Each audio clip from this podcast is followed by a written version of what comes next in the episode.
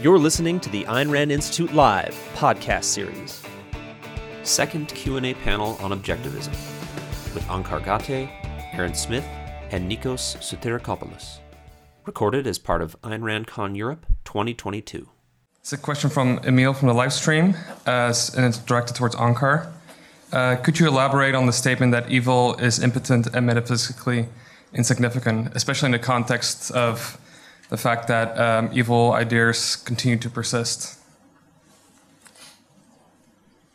Okay, so if, if we go back to part of what I talked about, but then Keith, Aaron were talking about the conception of good and the conception of evil in the objectivist theory.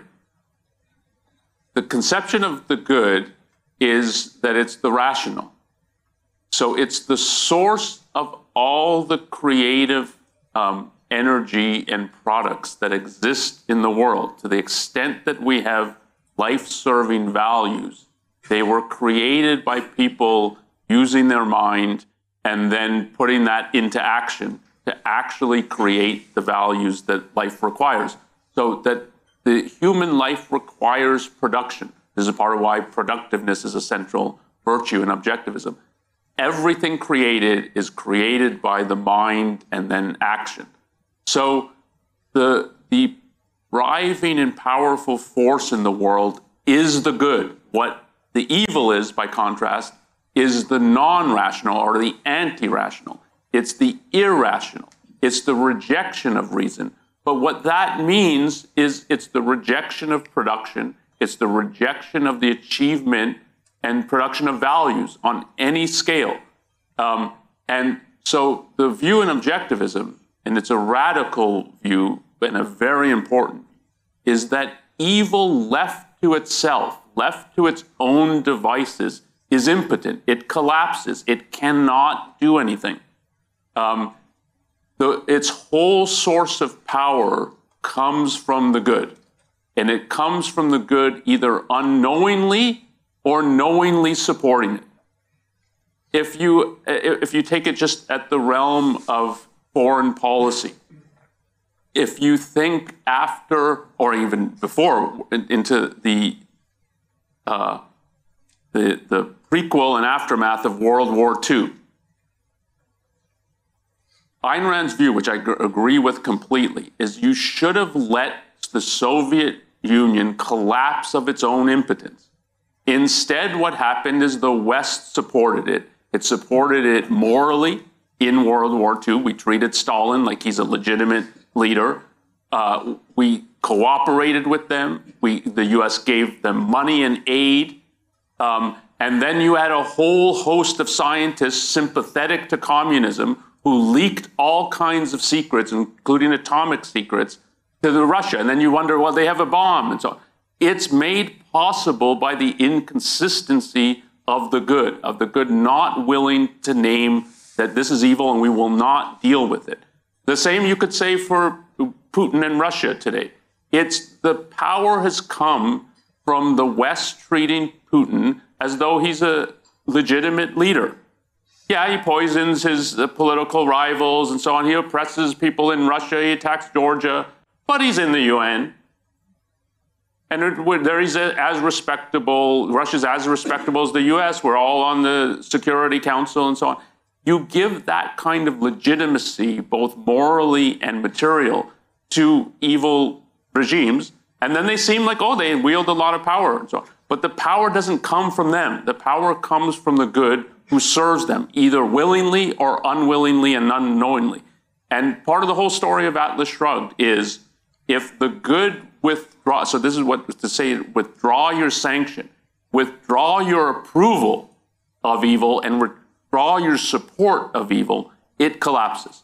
So that's the view that it's, it's metaphysically impotent. And that's compatible with evil enduring for centuries. And this was about evil ideas and so on if they're not named and exposed and then shunned, yeah, they will endure for centuries. If you treat altruism, which Ayn Rand regards as evil, if you treat it as the essence of morality and then you wonder, well, why is it around for so long? Well, you've treated it as it's the essence of the good. Um, and so, it, so it's a radical position in objectivism, but I think it's enormously important.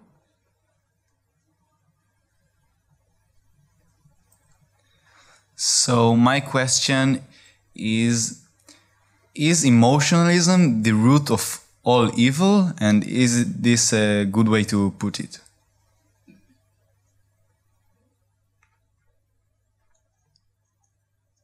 I mean, the, the way Ayn Rand puts it is that it's the, it's the willful blindness, uh, is the ability to shut off your mind, not look at facts, that you don't have to know, you don't have to know what you're doing. Uh, and it's that kind of thing that is the root of evil. Um, is there a way you could boil that down to ultimately this is emotionalism? Um, I think you could. I don't know what you think about that, Onkar, but I think you could boil that down because what's the motive in the end? What's the motive for not wanting to see? What's the motive for just covering your eyes and destroying? What is the what is the motive? Uh, it's I don't want to see, and that that is an emotional reaction. Yeah, I would say the it's it's a certain form of emotionalism. Emotionalism is a pretty broad phenomenon, and if you say that in some area of a person's life they're operating on emotions, not really on thought, there that can be really corrupt, and that can be for more understandable reasons. So if you have some artist who they're, I mean, we're pounded with the view that art is beyond reason and so on. And if they think, and in some ways are operating, like I'm operating in a more inspirational way and I don't really think about what I'm doing and so on, that I don't think that's true and I don't think it's right, but it's not the essence of evil. But when uh, one of the ways she put it, and this is the, the that when it's the, one of the ways she characterized what evil amounts to when you get it on a grand scale is to place a whim or an I wish above an it is, and to knowingly do that, that it's I want what I want is my whims to work. And uh, for instance, a dictator and like a Putin is like this. And why is the environment that everybody's scared to tell him the truth? Everybody's scared. Like we're failing in the Ukraine. We have no idea what we're doing. Our army sucks. Nobody will tell this him because the whole the atmosphere in this kind of regime is he wants his whims to rule, and you have to cater to his whims and pretend that his whims actually do control reality, but they don't control reality. But his the whole method of operating is that is what he wants, and that is like that is corrupt. And that is a form of emotionalism, but not every form of emotionalism looks like that. And, and also, when you talk about an ism, I mean, I think it's relevant that it's not like you got emotional. Like it's like this is your central yeah. rule in life that you put the and I wish above it is you put your emotions above reality or your perception of reality, and that's how you characteristically function. Versus you're in an argument, an argument with your wife or whatever it is, and your friends or something, and and you start to realize this is like a snowball going downhill and it's picking up momentum and you start to realize my uh, focus on the facts and what's true is no longer what's driving this i'm trying to win and then you, that can happen sometimes but it's not like that's how i live i live my life but so it's i wouldn't put that as an ism it's just you know you let your emotions sort of take over in effect uh, in it's the short also interesting how many people use it as an excuse for doing bad things Imagine a football player in the fifth minute, he gets a red card because he tackles someone with both legs. He's like, hey, it's the fifth time. Why are you doing that? It's like, emo- it's, it's, I can't control my emotions. But the way he puts it as an excuse is as, as if there is some virtue in it. Well, what can I do? I'm someone driven by emotions. And that's, you know, that's some good in it and some bad in it. This time the bad thing overtook. So quite often I hear it as a cheap excuse in terms of that's who I am. It's, I'm overrun by emotions. There's nothing I'm else a I can passionate do. man. I'm a passionate man. Yeah, yeah. yeah. Thank you. Yeah. Uh, so, firstly, we heard from uh, Yaron yesterday that a market on the use of force isn't uh, isn't a good thing, and similarly, we heard from Nikos that he took it took him some time to get over the, or rather to, um, to like internalize what's so wrong with with competing, uh, competing markets when it's to do with the use of force. Um, given that it seems to me that with voluntary taxation, in some sense, you have uh, you have an entity that we'll call the objective government, which provides a service in exchange for uh, for taxation. Uh, if one government were to, to do a worse service than, than a different one, wouldn't you would you expect to see the same market pressures that you would do with, any, with any other service? Namely, you would see people going from the the worse, uh, the less good objective government to the better one, and if so, how does that differ from uh, any other market of on the use of force? So people voting with their legs, as they say, like leaving California and going to Texas, but you mean at the level of leaving, let's say, Belgium and going to Luxembourg? for If they example? were objectivist states, sure. Okay. Yeah, that would happen. I mean, so the It does happen. It, do- yeah, it, it happens with non-objectivist governments. Yeah. My wife left France and came to the U.S. So how is that market different from a market um, that the types that Yaron and Nikos talk about? It's not a market. Pardon? Well, I, wouldn't, I wouldn't categorize that as a market. I mean, there's a sense, a broader sense in which, well, there are different values out there that I could pursue that are sort of in effect, I don't know if you on offer, but uh, that you could go for. But I don't think of it as a market in terms of um, it's a business. Like it's it's a government. They have guns, and that's not what a business is. So it's I don't think of it. I don't think of it in terms of a market. So I suspect your questions come in from a kind of libertarian perspective. If you if you want to use that word. The L word. So there's a difference between a market and a free market. Or there's a difference between trade and free trade. So trade has existed for I don't know how many uh, million, uh, thousands of years. That doesn't mean we had a free market or we had free trade. So the fact that you have some exchanges, and you can even view like when a mafia comes into a city and says this is what we're doing. So there's still trade that takes place. It's not free trade. So and it's not a free market. So there's an equivocation when it said it's a market.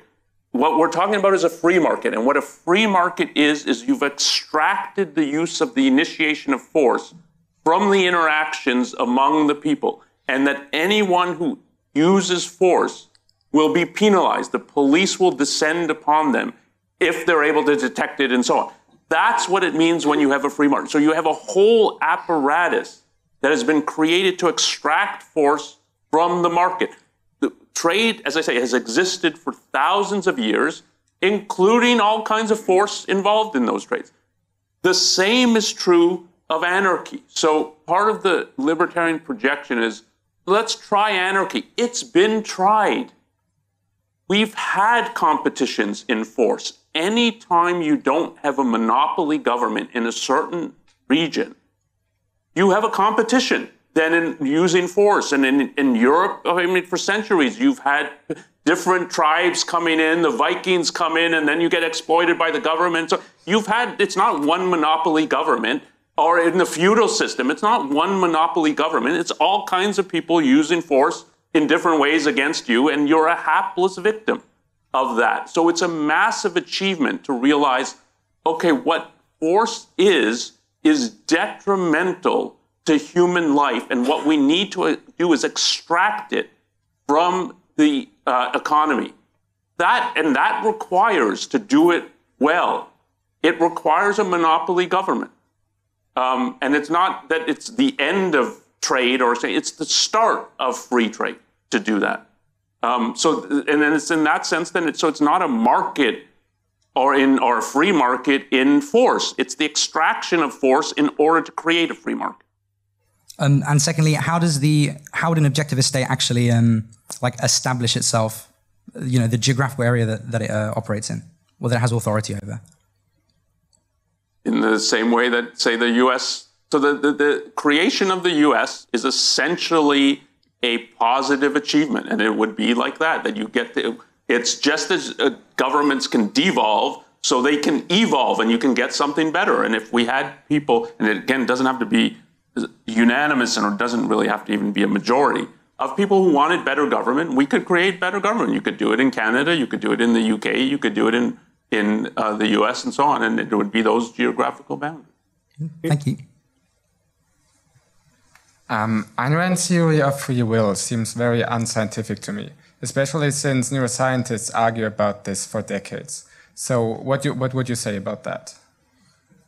What's unscientific? Um, Ayn Rand's theory of free will, that we have But free what's will, unscientific about it? like to say we have free will because I can feel it. What's unscientific about that? Yeah, I mean, you Put it know, this way: What's unscientific? Like I see her. What's unscientific about that? I feel kind of depressed. Or depressed. what's the I alternative? feel. I like, feel. as opposed to what? I feel kind of depressed. It's too self-evident. Yeah, but I mean, couldn't it be that we don't have free will, but it just seems to us that we have free will? How, how, how, would, how would you prove that? That it's not just seeming to us that we have free will, but we, we really have it? Yeah, so I think the answer to that is no. But it's true that that is a common argument. Yeah, so I'm not denying what you see, I'm saying it's an illusion. But then the question is on what grounds are they saying it's an illusion? And the two dominant ones are one, an appeal to science, that science shows that everything's determined. I don't think science shows that, and I don't think most scientists think that that is true of the world today. And if you take just at the quantum level, I don't think physicists think that that's true, that this, the universe is determined in the sense that you just look at antecedent factors and that would, will tell you what is going to happen, which will tell you what is going to happen, which is going to tell you what. They don't accept that as a picture of the universe. So that argument is out, that it, the appeal to science. And the other appeal is an appeal to causality, that what causality is, is one event followed, and there's a prior event, which is the cause of this event, and that has a prior event, which is the cause of that event, and so on. So causality is in terms of events and a sequence of events, and an event causes another event. That's a philosophical account or theory of causality that comes into existence, Renaissance, Enlightenment, at least prevalence at that time. I think it's wrong. I think it's wrong philosophically that that is what cause and effect is. So objectivism is rejecting that as an account of cause and effect. It's not rejecting cause and effect. It's rejecting this account or this theory of cause and effect. That a cause is the thing, the effect is its action. The thing is causing its action. And in that sense, cause and effect are simultaneous. It's not essentially a notion about a sequence going back in time. And if you accept that as the right account of causality, then free will is compatible and is a form of causality. You're the cause. You're causing it, not something in the past. You're causing it now. And then the, the, the determinist position is incoherent. So the determinist position is yeah, I don't know why I do anything I do or I hold any idea that I hold. It's some antecedent factors, but I can't specify which ones. I can't predict what I'm going to do or what anybody else. Is. I don't know what the factors are that have caused me to do what I do or to think what I think, to accept what I accept as true and to accept what I accept as false. So his position is yeah, I was determined to accept determinism. You're determined to accept free will. Why does he think he's right and I'm wrong? There's no such thing as right and wrong in that context, I think. Because, I mean, one apple falls from a tree and one doesn't. Which one was right? I don't know. Some factors necessitated the dropping of one apple, and some factors led to the other one remaining on the vine on the tree. You, you couldn't evaluate them because you know if if you if you literally have there, I mean the view is I mean also the issue of control. It's one thing you don't know what the antecedent factors is is you ha- it, what it, determinism means is you have no control over the use of your mind. You have no control over which conclusions you accept as true or false, plausible or implausible, well-founded, ill-founded, convincing, unconvincing. Uh, You have no control whatsoever over any of that, none. And nor does uh, this advocate of free will over here. And so it's like, so which one's right? None are right. Both are causally necessitated. There's no such thing as right or wrong anymore. Those epistemological concepts that presuppose free will, and so there's no no getting out of that. That's that's the incoherent part. It's you can't assert that I've used my mind correctly to reach the truth, and you did something wrong. There's no such thing as wrong. Uh, on that view, like Okay, thank you. yeah. Hello. Uh, I have a problem with Gail Wynand, and uh, could he have chosen not to betray Roark? And if Could you have not, chosen not? not to betray Roark. A betrayer. And uh, if he couldn't, was it because his character was already too bad to do it? And I also had uh, trouble finding a, an example of uh, Wynand in real life. Yeah. Um, so if, if you're interested in this, I have an essay in, there's a book, Essays on Ayn Rand's The Fountainhead, edited by Robert Mayhew. I have an essay in there that deals with Wynand. Uh, it it's not only on Wynand, but there's a long section on understanding Wynand as a character. Could he have chosen not to betray Roark? Yes. Um, and that's Roark's perspective on Wynand, and it's Dominique's perspective on Wynand. If you're saying it's a choice, then you've got the ability to select between these alternatives. So he chooses to betray Roark at the end. The reason that he does it is he has a certain perspective on his own life that I think is correct. So he has a perspective on his own life at the end that it was a waste, and more than that, it was a waste, that he consciously chose to betray what he actually values. And the, both Roark and Dominique, in a certain way, think, yeah, but you could redeem yourself. But his view of himself is, no, this is beyond forgiveness. I cannot forgive myself for what I have done. And so it's it's put as it's it's, it's sort of it's it amounts to a kind of suicide at the end. And, and in the movie, it's a literal suicide. Sorry for the plot spoiler. Um, and that, so it's a perspective that what he did was wrong. Indeed, what he did was evil. And I think that is the right perspective on him.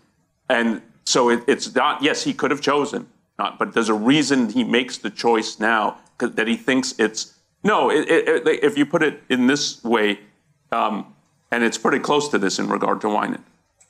Yeah, I've killed some people, but you should forgive me now because look at what I've done great now. Like he does, he thinks like that's crazy to do that. So it's um, he review he views himself as guilty, and I'm going to pay the cost of the the in effect the sins I've committed, and I'm not going to put those costs on somebody else. Is there something virtuous to, tho- to this, though? Virtuous in terms of realizing the, the, the essence of how bad life has been. Because I really, what you said, it's like a death. Remember the scene when Roark tries to see him after and writes him a letter and, and he says, I don't want to see you. And then he sees him as an architect to build the last skyscraper and he deals with him as if he's seeing him for the first time. There is everything, all the energy between them is lost. So it's like I'm lit, I'm dead. I'm literally dead. I, there's nothing living in me. So, but do you think there's something? So, what would be more virtuous? To accept the monstrosity of the things he, di- he did before and go the way he went, or to say, okay, now I changed my mind, forgive me. But he shouldn't ask for forgiveness. Sorry? He shouldn't ask for forgiveness. Uh, Roark doesn't offer forgiveness in that letter. No, but what he says, it, it's that someone's seeking forgiveness. It's not from me that you need it. What Wynand needs it, it's from himself. And he has a perspective that he doesn't deserve it. And I understand that perspective, that he thinks he does not. Roark not. doesn't. Roark doesn't understand. Yeah, Roark. Yeah, it's a different perspective. Yeah. But it's, he, he would have to have a different perspective, I would think. I mean, Wynand lived the life that he lived. Roark lived a different life. But I agree. That's one of the things that's really tragic, I think, about that is that um, um, when you live a life, it adds up to something. And, know of any- and, and it can be like take the Peter Keating. It add, that people always ask, how come he didn't redeem himself and turn to painting or something like that? It's like because he's lived a life and, like you said, the free will made a series of choices throughout the whole course of his life, and you have a perspective on yourself and what you're capable of at that point. And Keating is like, I'm not. He doesn't have the motivation, I think, to to do more, and I think he's essentially ruined himself. Um, I think it's more tragic with Wynand Uh, because he had it within him to be Do you know of any examples in real life of Wynand? Because I couldn't find any. Well, what do you call an example in real life? So uh, you could ask the same for Peter Keating, and I, my answer You to can that find. is always They're yes and no. It's Peter Keating is it's, it's a fictional character where Ayn Rand is emphasizing a certain aspect of human character, but it's emph- it's so fiction is highlighting a certain thing. Peter Keating is unrelent- unrelentlessly second-handed on everything um, with a little bit of exceptions in regard to it. And have you met someone who's so consistently second-handed on everything? I think no. Um, but have you met people who function like this in certain areas of their life, and or a lot of the time? And I think yes. Have you met a grand scale like Wynand is a, A philosopher? Isn't exactly that? A philosopher, I don't mean you. I mean uh, people in university. Isn't that exactly second handedness? All their life? Not necessarily. Why would it be? I agree. I don't say No, I- necessarily. I, mean, some of them are. But some of a lot of people are engineers, trash. I agree. So collectors. th- these are examples of Keating in real life. Okay, that's what it goes back to what he was saying. What do you mean by an example? So do you um, like when uh, someone says somebody's a Babbitt? You know, that you know, there's a character in one of uh, was it Sinclair Lewis novel? Uh, it's not that you meet somebody exactly like that. It's so. I, I mean, I use this term all the time. He's kind of a Peter Keating. It doesn't mean he's fully like that, but he exhibits those kind of sec- that kind of second-handedness uh, that's noticeable. And so it's she's helping you see features of certain people and the way they function in ways that don't jump out in the way they would with Peter Keating. But you then once you've show, been shown Peter Keating, it's easier to see second-handedness in other people, even if it's not as pronounced or consistent as it is. Thank you. And I don't know if Netflix counts for real life, but th- think about. It does. Have you watched uh, Casa de Papel? Yes. Think about El Profesor. A guy who is so clever, why does he have to go under a career of crime? This guy could have been a multimillionaire, being, a, I don't know, a CEO or whatever. Why does he have to go that path, which is at the end of the day destructive? Although, okay, spoiler alert. But you don't have to do this. So i there is this element that no, just putting my mind to things is not enough. I want to this extra thing of I want to uh, to, to destroy this institution, blah blah blah blah. So that person reminds me Gail Wynand. Like what a brilliant mind. That's nice. You could have been equally even richer and not have to hide. So why don't you just went the route of okay, I'm not gonna have victims. I'm only gonna have uh, people I trade with. That's nice. Thank you. Thanks. About Alan Greenspan. For, for Gail Wynand. He started off good and ended badly. Wynand starts off badly. Greenspan is Stadler, Dr. Stadler. Sure. Hello, thank you for your interesting talks. Um, I'm relatively new to um, objectivism. I've read The Virtue of Selfishness and Capitalism, the Unknown Ideal.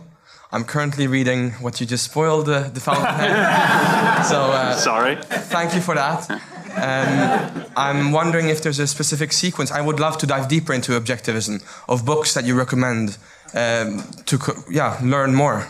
If is you know, should I continue with OPAR or? Yeah. I mean, it de- depends what your interest is. My my recommendation is always the novels. Uh, the Fountainhead, Atlas Shrugged. Don't skip We the Living. Uh, I kind of read that, that last because ah, first novel. I already read Fountainhead. Yeah, uh, it's a wonderful novel, wonderful story. There, I mean, the characters are different, the situations are different um, in interesting ways. It's a beautiful story. I, I, I've, I won't tell you how many times I've read We the Living because it's the number's too small to be to be made public in the ways I've made the Fountainhead and Atlas Shrugged. But I recently went back to reading that. The writing is magnificent. Uh, it's surprising for a first novel. I mean, writing it does have it needs no apology. It's really really good. And similarly, uh, a totally different kind of well, not different in spirit, but very different in writing is Anthem. Uh, again, it's written in almost a kind of quasi-biblical style. It's almost kind of a prose poem in a way. It's but it's really poetic uh, and I think very romantic. Um, highly stylized, very abstract story about a world, kind of a kind of a dystopian novel about a, a world in which they've lost the word "I." people, individuals refer to themselves as we and they, and it's a story about a character who's trying to break free of that and discover his individuality. And it's um, like 90 pages, very short and wonderful. Um, but I, so you can say more about the nonfiction, uh, but I always think the fiction's the place. Yeah, I would start with the fiction. And for people who are not so much into reading, I find a lot of value from the audible versions, particularly of The Fountainhead. First, I read it on the book, but then the more I listen to it in audible, it really gets you into the, particularly the guy who makes the different voices for the different characters. He's very, very talented. So it, it's in a way, it dramatizes it, and it's obviously the book. So it's it's almost as if you see it in front of you. So those of you with I don't know attention spans, uh, millennials, what? what? What? try try the Audible. It's uh, it's very very good. And another thing, just as a general recommendation, if people haven't consumed this, um, there was a pirated version of We the Living made into a film in fascist Italy, and um, Ayn Rand found out about it, was furious about it but she had, uh, but she, I think she thought the film was basically good, but they, they made a lot of changes in her text and stuff, and she, through legal means, had them go back and fix the stuff. But that exists. Uh, I don't know. We're showing it at Oka. Oka. Oh, good. In DC. What a wonderful film! It's, I mean, it's black and white, uh, and uh, I think the music is wonderful. The acting is very, very good. Um, Alida Valli plays uh, Kira in the story. It's yeah, also very romantic. Someone said to the fascist censor, "We're doing an anti-communist Yeah. film," and the fascist said, "Okay, good." But then they saw the film and they realized, "Oh, this could apply to yeah." And then they banned it. yeah, it was literally, I think, thrown away, and someone found it. Like it, it has an interesting story. Yeah. But read the book first. Don't go first to the movie. Okay. Or else. Yes. Thank you. Yeah. Thank you. Thank you. The introduction of force. Yaron, uh, earlier in your talk, you juxtaposed reason to faith. Yeah. And you said um, reason is the only tool in the box. There's Yeah. no space for faith. But I was wondering whether faith is a legitimate uh, tool for motivational purposes. Say, for example, you're in a management context.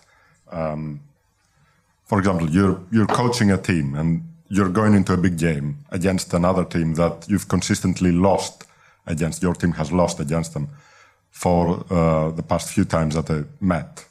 And if you go to your players and say, "Okay, let's look at the evidence," you know they're not going to bring Sorry. out the, the you're not going to We're bring all, the best we're all out of them. screwed here.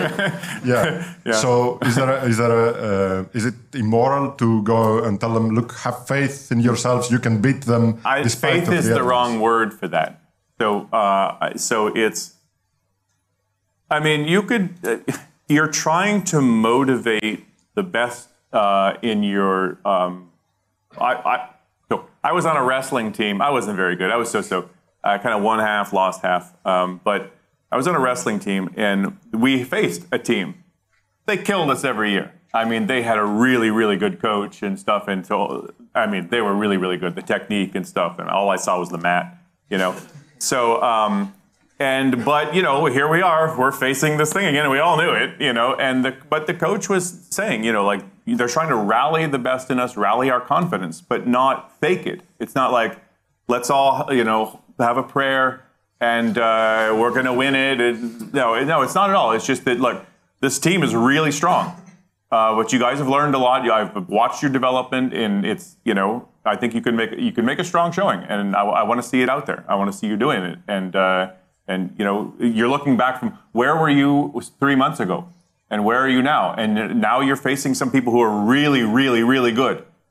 So I want you guys to keep your chin up, you know, and I want you to show me what you can do you know and okay the kids are going out and they're you know okay with some confidence and stuff but you're not faking anything but you're trying to inspire them to the best of, uh, of your abilities as a coach. And, and juxtapose this to the stereotypical Greek coach who just tells you empty, oh, you're the great, let's beat them like we beat the Turks. I had no coach telling me I- that. the- I don't know. the thing is- I don't know what coaches you have. The thing is, the player will see through this. The player will see that this Yeah. is he's It's a facade. Yeah, Yeah. it's a facade. Whereas if he, if he says, look, we have our tactic as you said, and then you try also to boost them, then you believe him. Otherwise, if it's only faith, even the players don't take it seriously, and then they're going to end up mocking their own coach. Yeah. And I mean, you put it as humorous at the start. Um, well, if you look at the evidence, but I think that is exactly what you tell the athletes to look at all the evidence, including how we've prepared. And yeah, we might play 100% and still lose, but that's what we're going to do. And if they're not at their peak, we're going to beat them this time. And so, and that that is looking at the evidence. Yeah. Thanks. Uh, can I make two questions? Okay, my first question is about metaphysics. Uh, aren't we uh, committing an act of faith when we are um, saying that, uh, um, defending, sorry, um, axiomatic concepts, for, for example, with existence, with existence uh, or identity and, and consciousness? Aren't we committing an act of faith by bel- believing in these in these concepts uh, and defending them because it, it cannot be they cannot be proved. Uh, for example, aren't we committing an act of faith uh, saying that we are not in matrix and all all that we can see exists uh, in truly, you know? Existence is grasped um, perceptually. So it's not something that is capable of or requiring of proof. So faith is I'm going to believe in something, whether or not I have a reason to believe in it or not. And uh, its existence is not a belief that one adopts um, without evidence or um, irrespective of what you observe. It's an observed fact that you have to then conceptualize. and You can put it in a propositional form, but it's, it's conceptualizing a fact of which we are directly aware. So proof is what you resort to when you don't have direct awareness. Direct awareness is better than proof. It's more direct than proof. Um, that's one way in which it can be put. So it's not. I wouldn't put that. It's not. An, it's, I would not. I wouldn't put it. It's not an act of faith. Um, the other part of the question was which one it was. Uh, Second how, part. can, how can we Faith, be sure that we are not in matrix uh, and that all we can see right here and what is happening is really happening? Well, that's more of an issue. I think it's that you're being offered an arbitrary claim and then being asked to consider uh, it, it on its merits or something. There's no merits. So, I mean, you're being presented with an arbitrary claim. Maybe you're just a brain hooked up uh, in a vat of nutritious liquid with electrical stimulation producing this room. What's the evidence for that? No. None. Right. Okay. So it's an it's just dismiss it. What you are aware of directly is existence. So, okay, okay, okay. Um, my second question uh, is about uh, what Ayn Rand thinks about uh, if it could be desirable having a women president. It's, I think it's the one of the most controversial things I read uh, about Ayn Rand. She said that uh, she wouldn't ever vote a women president. Well, I with some exception, but she didn't decide because uh, she thought psychologically that femininity is the essence of worshipping man, and that a woman wouldn't be happy ever in that position. I I would like to know what do you think about that because I maybe um, I think it- she may be wrong. Uh, You want to know what I think about that?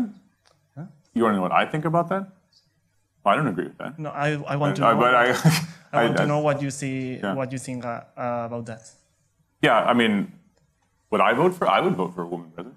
Sorry. I would vote for a woman president. I don't know. I mean, so she's uh, from what she said in that article. I mean, I don't know Ayn Rand, but what from what she said in that article is she has certain kinds of views about. She's. I think she's trying to project out um, what she thinks of the of a psychology would be for a woman in that position, and I think she thought, probably from introspection, uh, that I would not want to be in that position, and uh, you know, so I don't have much to say about. I don't know about those. I don't much about her views about that with psychology and stuff. Um, but I mean, I would vote for a woman president if I thought they were qualified. And uh, what was it? Leonard Peikoff said something like, "Yeah, if Thatcher was there, yeah, she would have." but I Yeah, don't know. like Yeah, but so- in 1979, if you asked Ayn Rand, okay, it's uh, Thatcher versus Heath, who was that uh, the Labour one, she would obviously support uh, and vote Thatcher. So I'm not even sure if the actual quote is I would never vote for a youth, because obviously she would vote for Thatcher over whoever else Labour, particularly back then when Labour were hardcore socialists. So I don't think it's an issue of I would. It's not like a political line she's passing. It's more like, as you said, a psychological, more introspective, maybe even uh, claim. Yeah, can I say a few things? So, one, this is not a philosophical issue. And more broadly, everything Ayn Rand said is not part of her philosophy. Philosophy is a science, it deals with certain principles, certain questions, and certain issues. This is a, is a psychological view of hers, not a philosophical view, though it has some connections to philosophy, but most issues do have some connection. It doesn't make all the issues a philosophical issue, even if they have a philosophical aspect to them. And to take it just the, um, there's been a long standing in objectivism of taking, you can put it broadly as Ayn Rand's views on things and preferences and so on, as this is all part of the philosophy. And if I'm going to be an objectivist, I have to dye my hair orange because it seems like that's the best color hair if we take or and I mean I've literally met people who've dyed their hair orange and I don't think it's all at, like they're crazy it's just they don't know at all how to process what it is they're responding to in Ayn Rand what it is that they are not and what a proper manifestation of this so I view it as a positive like if you're responding positively to Howard Roark as a character that's a really good thing if you think what that requires is I need to be independent and have orange hair. It doesn't require. It requires the first, not the second. Um, on the issue, so it's a psychological issue. It's not about who she would vote for. It's whether, and it's she's asked if you were president, so, and her response to this is, "I don't want to be president," and it's a very strong. I would not want to be president. It's a certain view of what the presidency is. It's not obvious that it applies to every country. It's the president as commander in chief of the army. There's countries that, like Canada, basically doesn't have an army. I think parts of Europe don't basically don't have an army. So the idea that oh yeah, now I'm appointed commander of chief of two boats and eight soldiers. I mean, but, but it, it like so she it's projected as it's the it's the U.S. You're president of the U.S. She would not want to be that but I was so it's a to say it's a psychological issue, not to dismiss it. I think Ayn Rand is enormously perceptive in re- regard to psychological issues, and she had to be as a novelist and the kind of novelist she was. So to say that it's not a philosophical issue, just to say it's not part of the system of objectivism, that doesn't mean like everything else Ayn Rand said is crazy. But it, it's to be considered as okay, this is a psychological point. And if you read that article and think about some of the examples she brings up, um, she brings up Joan of Arc, for instance, and to think of it and to what she's projecting, and she's projecting it as a life. Um, there's a real argument there to what she thinks is like why you wouldn't want to be in this position. Um, and you still might not agree with it, but it's not just, oh, I asserted a preference or so on. There's a real view there about what masculinity is, what femininity is, and how to think about that and, and what a full expression of that would be. And you might disagree in the end, but there's a real viewpoint there, but it's a psychological view, not a philosophical. Okay, thank you so much. in in other sciences or areas we use like you know like electrical circuit diagrams like different flow charts architecture diagrams and i think we have seen a bit of a um, hierarchical chart of onkar's presentation this morning but generally in philosophy it's like all text text and text. Is there like a fundamental reason like in like an objectivism? There are some hierarchies you could visualize or conceptualize visually. Is there like a fundamental issue in philosophy or like is it just a field that like text and concepts and language is the right tool?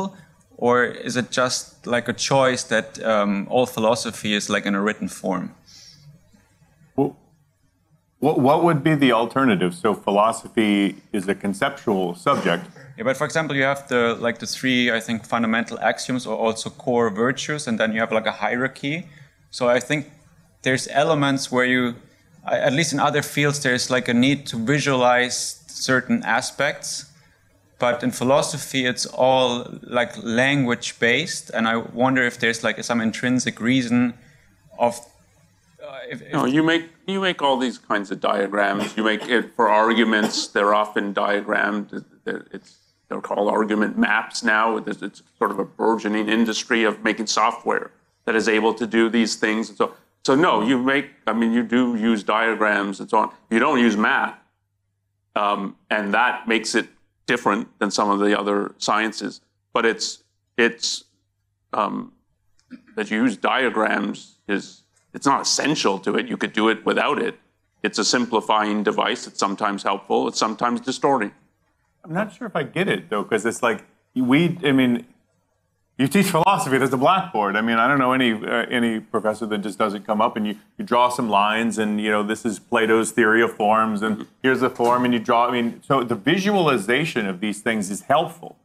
I find it helpful.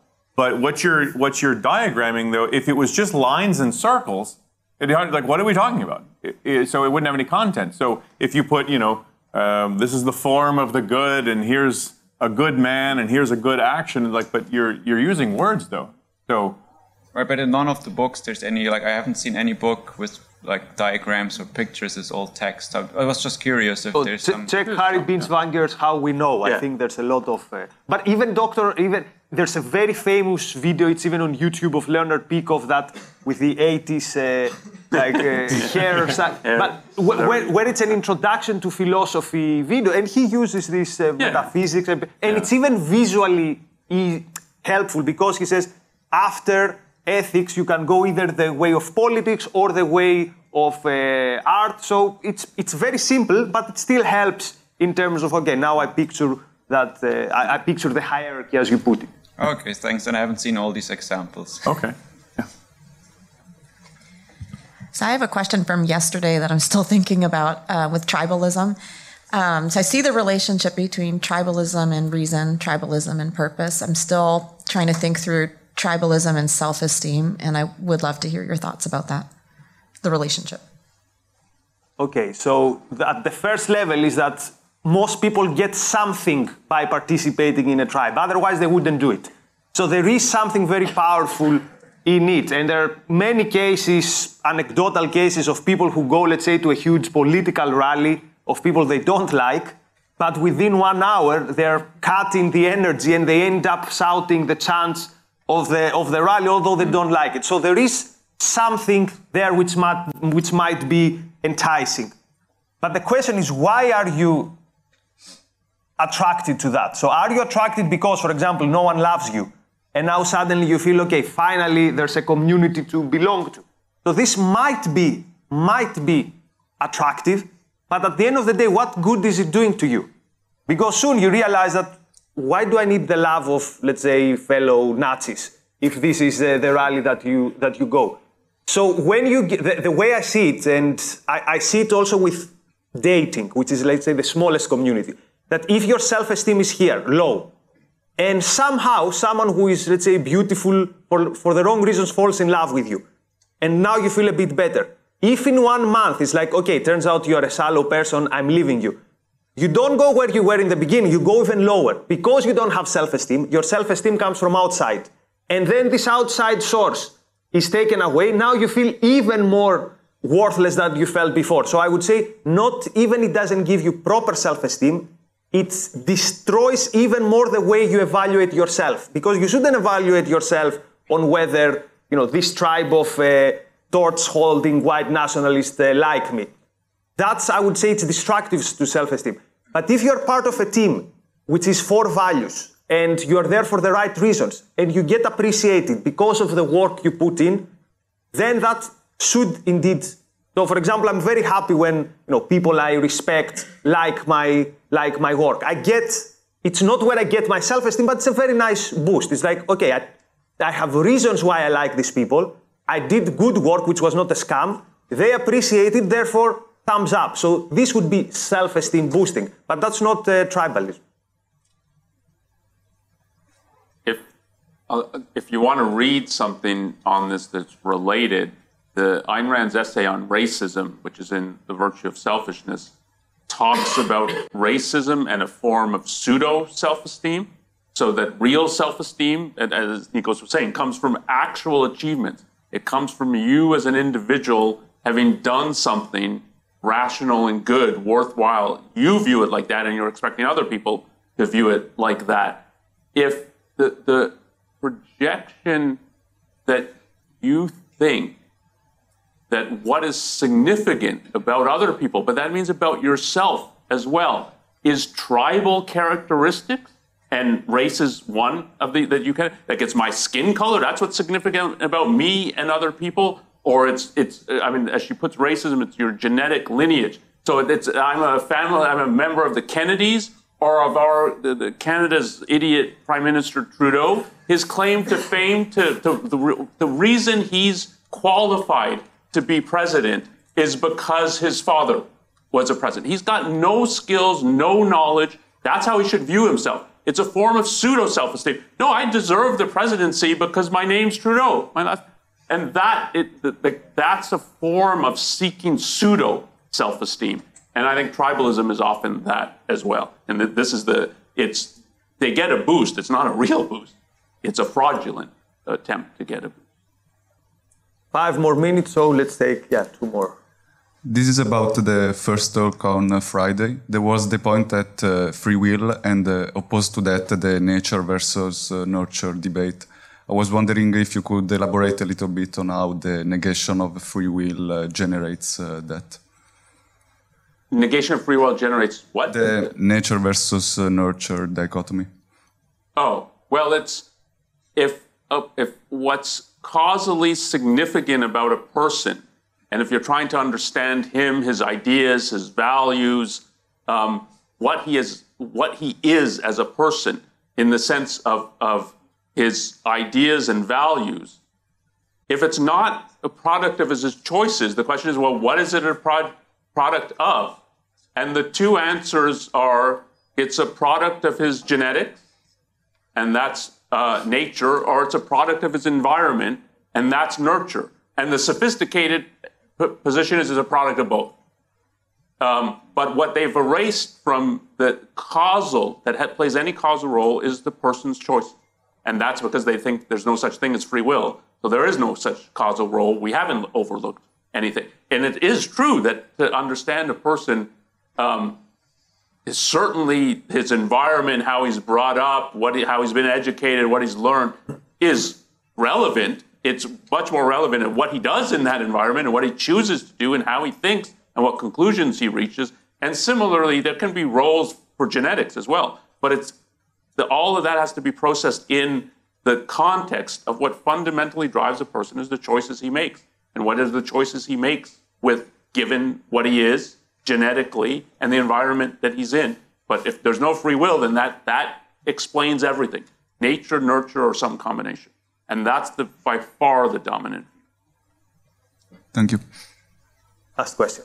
Yeah, uh, thank you. Should free countries trade with non free uh, countries? So, for example, should the US and other Western countries trade with, say, uh, China? Well, I could say a word on that. Um, you, I don't think you can answer the question at that level of abstraction. So What's an unfree country, first of all? Is it any country that departs from full freedom? Um, and if the, if, the, if the answer is yes, that's what an unfree country is, then yes, you certainly can trade with other countries. But even if you go to no, it's a welfare state or it's a dictatorship, it depends on what the context is in a foreign policy of how much of a threat it is militarily and what your foreign policy is. So, even in regard to China, which I think is a real military threat, if our foreign policy was, that is, the US foreign policy was, and more broadly, the Western foreign policy was, we regard the Chinese government as evil. Its leaders do not deserve their positions. They should all resign or be overthrown. We're not at war with the Chinese people. And it's good for China and the Chinese people that they, compared to what they had under Mao, that they have more freedom. and it, they are way more prosperous than they were.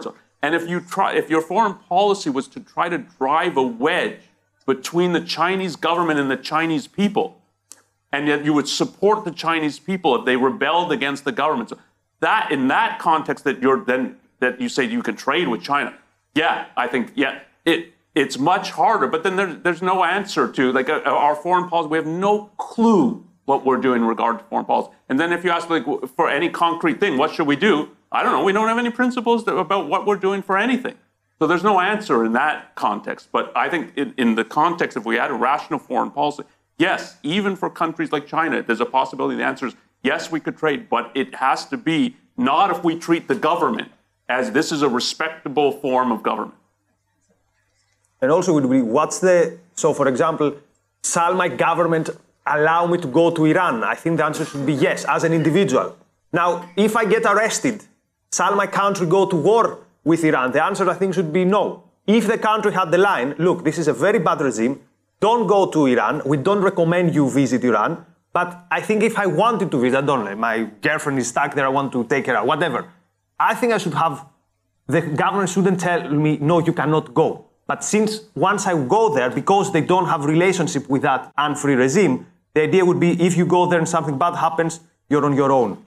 Though Iran's a, it, I don't know if you meant that as generic, a kind of generic, Generic example. example, Yeah, generic I would use something like Venezuela. Iran has been at war with the U.S. for Yeah, okay. 20, 30 plus, and we just don't know it. Um, whereas Venezuela is not a threat, but it is a dictatorship. Yeah. Okay, thank you. Okay, so that's it for this session. Thanks for listening to the Ayn Rand Institute Live podcast. Subscribe on iTunes, Stitcher, or wherever you listen. You can also find us on YouTube. If you like this content, please share or leave us a review. For more information, go to aynrand.org.